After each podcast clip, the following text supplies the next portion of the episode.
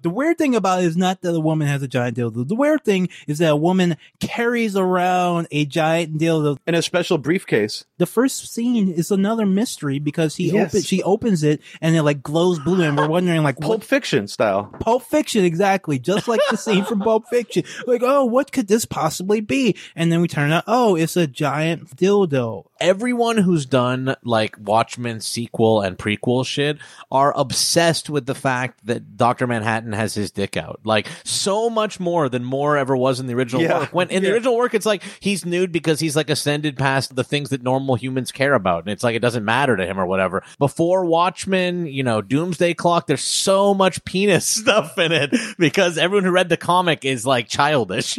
Yeah. It's almost like looking at an old Renaissance painting or like a classic, like a piece of art with a nude male figure in it and giggling at it. And like, it's, a similar kind of reaction. right.